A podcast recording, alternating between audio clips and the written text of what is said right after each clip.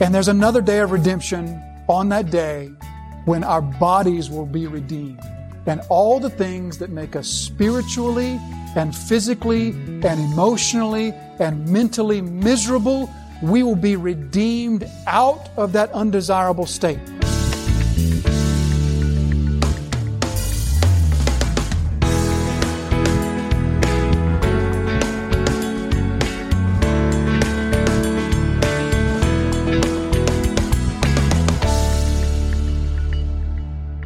One other question that we need to ask is this.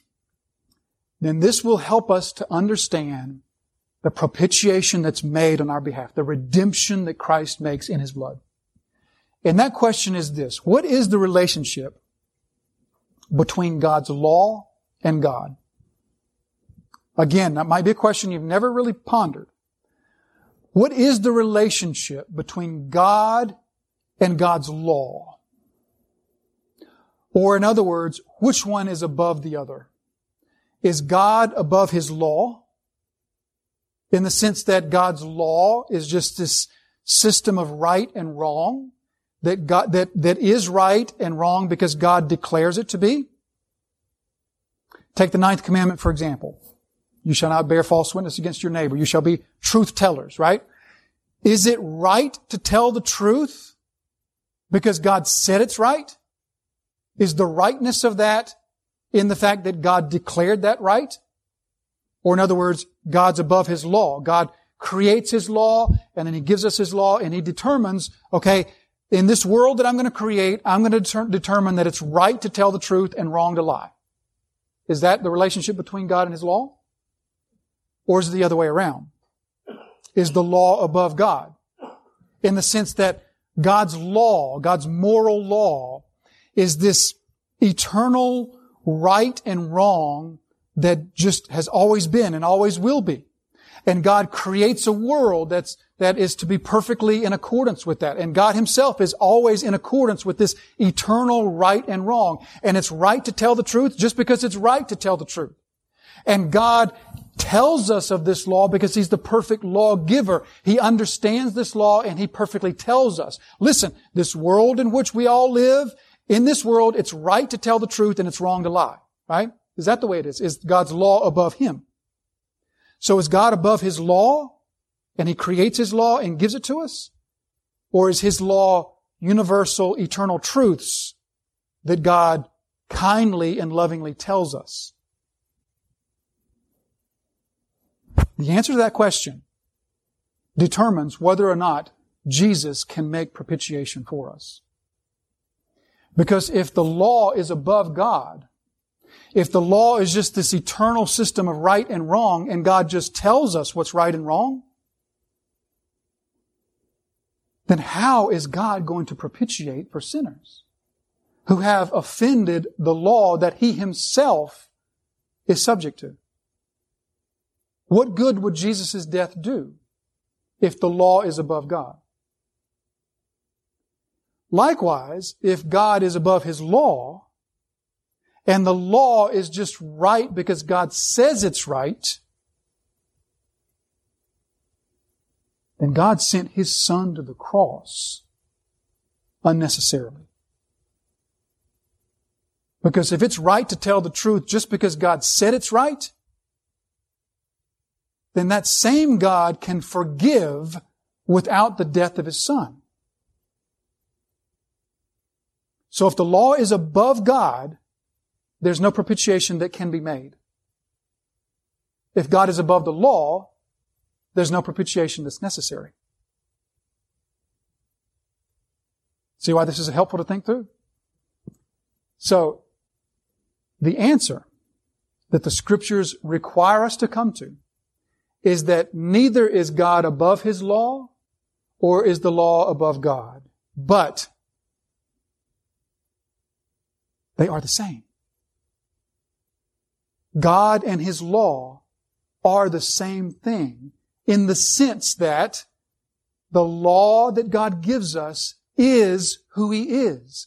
It is His character.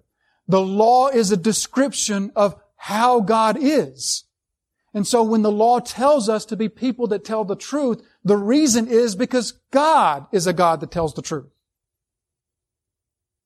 Therefore, the propitiation payment must be made to the one who's offended, who is God, not Satan. That is the only way salvation can occur. The one who has been offended by our sins is the one who has right wrath towards us and is also the one whose wrath is propitiated by the sacrifice of his son. You follow? So, now we're really getting a hold, aren't we, on this whole concept of redemption. God, His character, also known as His law, has been offended because those who are made in His image have disregarded His law. And so because we're not just created in any old image, we're created in God's image, and as image bearers, we have lived contrary to the image which we bear, then God is offended, rightly offended by our sin, putting us in the condition, in the state that we need to be redeemed out of by means of a ransom payment and a propitiation payment. Both of them are the same thing. That both Jesus did both of those on the cross. He paid a ransom to redeem us out from our condition, and he paid an, a propitiation to pay or to appease, to remove God's rightful wrath towards us. So now, with all that in place, let's just spend the last few minutes of our time. And again, we're not going to conclude this whole thinking about redemption today, but let's just spend the last few minutes of our time just to see just this. Redeemed from what? So I'm on the back page of your notes now. Redeemed from what? When Jesus redeems us, what does He redeem us from? The scriptures answer that with three things. Three things that we are redeemed from. One of those comes straight from our text today, and the other two come from elsewhere in Paul's letter to the Ephesians.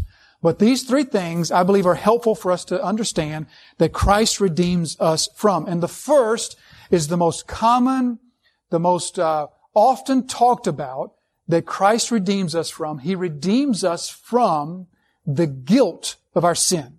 Paul says so in that very passage. We have redemption in His blood. The forgiveness of our trespasses. So trespasses, we'll get to that uh, probably next week, but trespasses speaks of the wrongness of being made in the image of God and not loving God, or being made in the image of God and disobeying His word.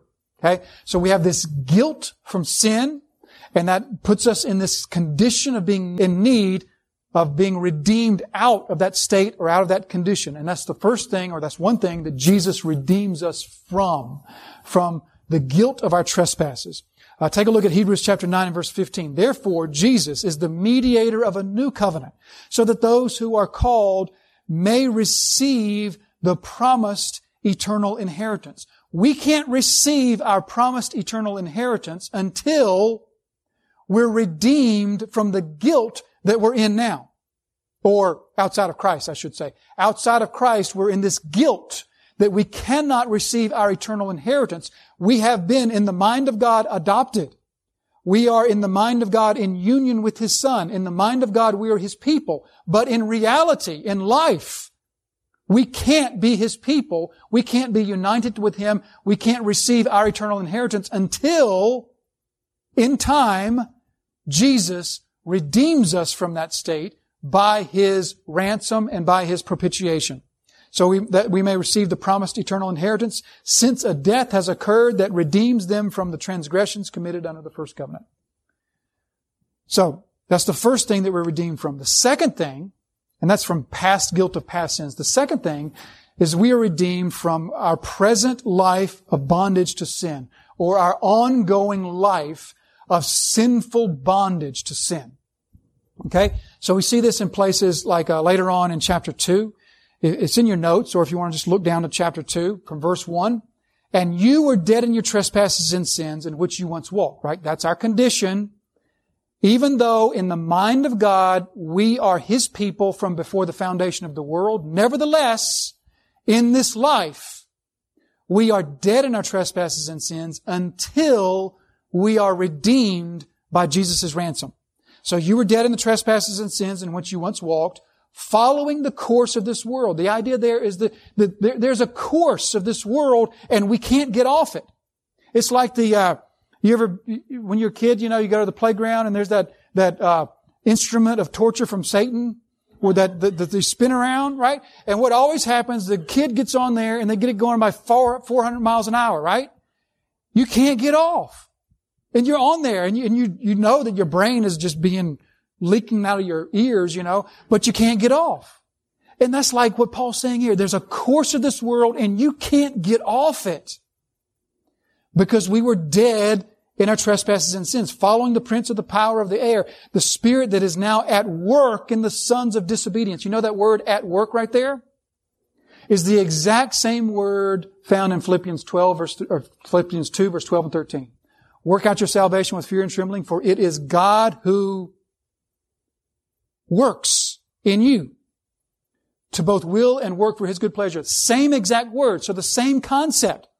The sons of disobedience have at work in them the prince of the power of this air that's doing within them the polar opposite of what the Spirit of God is doing within us. The Spirit of God, Philippians 2.13, is at work in us, causing us to will and to work for His good pleasure. Meanwhile, the Spirit of the, the age, the Spirit of the Prince of the power of this air is at work in the hearts of the sons of disobedience, causing them to do the opposite. Now, is at work with them in the sons of disobedience, among whom we all once lived in the passions of our flesh, carrying out the desires of the body and the mind, and we were by nature children of wrath, like the rest of mankind. Or 2 Timothy 2 verse 25 and 26, God may perhaps grant them repentance leading to a knowledge of the truth, and they may come to their senses and escape from the snare of the devil after being captured by him to do his will. You just get the image there of a slave, of a, of a of a, uh, a prisoner of war that's captured and forced to be a slave against their will. So, Christ redeems us from the past guilt of our sins. He also redeems us from this ongoing life of being subject to the sins, like Paul says in Romans 7. The things I don't want to do, I, I find myself doing them. So he frees us. He, he, he pays a payment to release us from that condition of being bound in a life of doing what is wrong, what, what is not pleasing to God, to living in those certain ways. So we're freed from the guilt. We're freed from the necessity of being uh, slaves to our own sin. But then the third thing that Christ redeems us from is the future, our future redemption from all that will make us physically or spiritually miserable. So this is probably the least thought about aspect of our redemption. Christ redeems us from our past guilt. He redeems us from our ongoing bondage to sin, but He also redeems us from a, from everything that makes us spiritually and physically miserable. Take a look at Romans chapter 8 and verse 23. And not only the creation, but we ourselves who have the first fruits of the Spirit groan inwardly as we wait eagerly for adoption as sons. We talked about that. Adoption as sons is tantamount to glorification. And we, we wait eagerly for adoption as sons, the redemption of our bodies. Or you see in Ephesians 4.30, later on in the letter, Paul's going to mention it as well. The redemption of our bodies. So there's a day of redemption. The day of redemption was the cross. The day of redemption was the day in which you received conversion. And there's another day of redemption on that day when our bodies will be redeemed. And all the things that make us spiritually and physically and emotionally and mentally miserable, we will be redeemed out of that undesirable state and all of the cancer and the joint pain and the arthritis and the headaches and the common colds and the depressions and uh, the anxieties and the fears and the worries all of those things that make us miserable, the, uh, the, the inability to forgive our neighbor, the inability to love God with all of our heart, soul, mind, and strength, the inability to love our neighbor as ourselves, the inability to even focus on God for more than four, five, six minutes. All those things will be removed in our final redemption in what scripture calls the day of redemption. Aren't you glad? Aren't you glad that we have a redeemer? Aren't you glad that Jesus didn't just come and purchase our freedom from guilt and then say, I'll see you in heaven. But instead, He frees us not only from the guilt of our trespasses, but He then frees us from the inability to keep on trespassing. And then the day is coming, He promises, in which He will free us from all the consequences of our past trespasses. And we will be glorified we will be fully adopted. We will then experience the finality of our salvation when every tear is wiped away, every pain is gone, everything that stands between us and the perfect happiness of the character of God is then removed and we enjoy eternal happiness in the presence of God. Aren't you glad that we've got a Redeemer?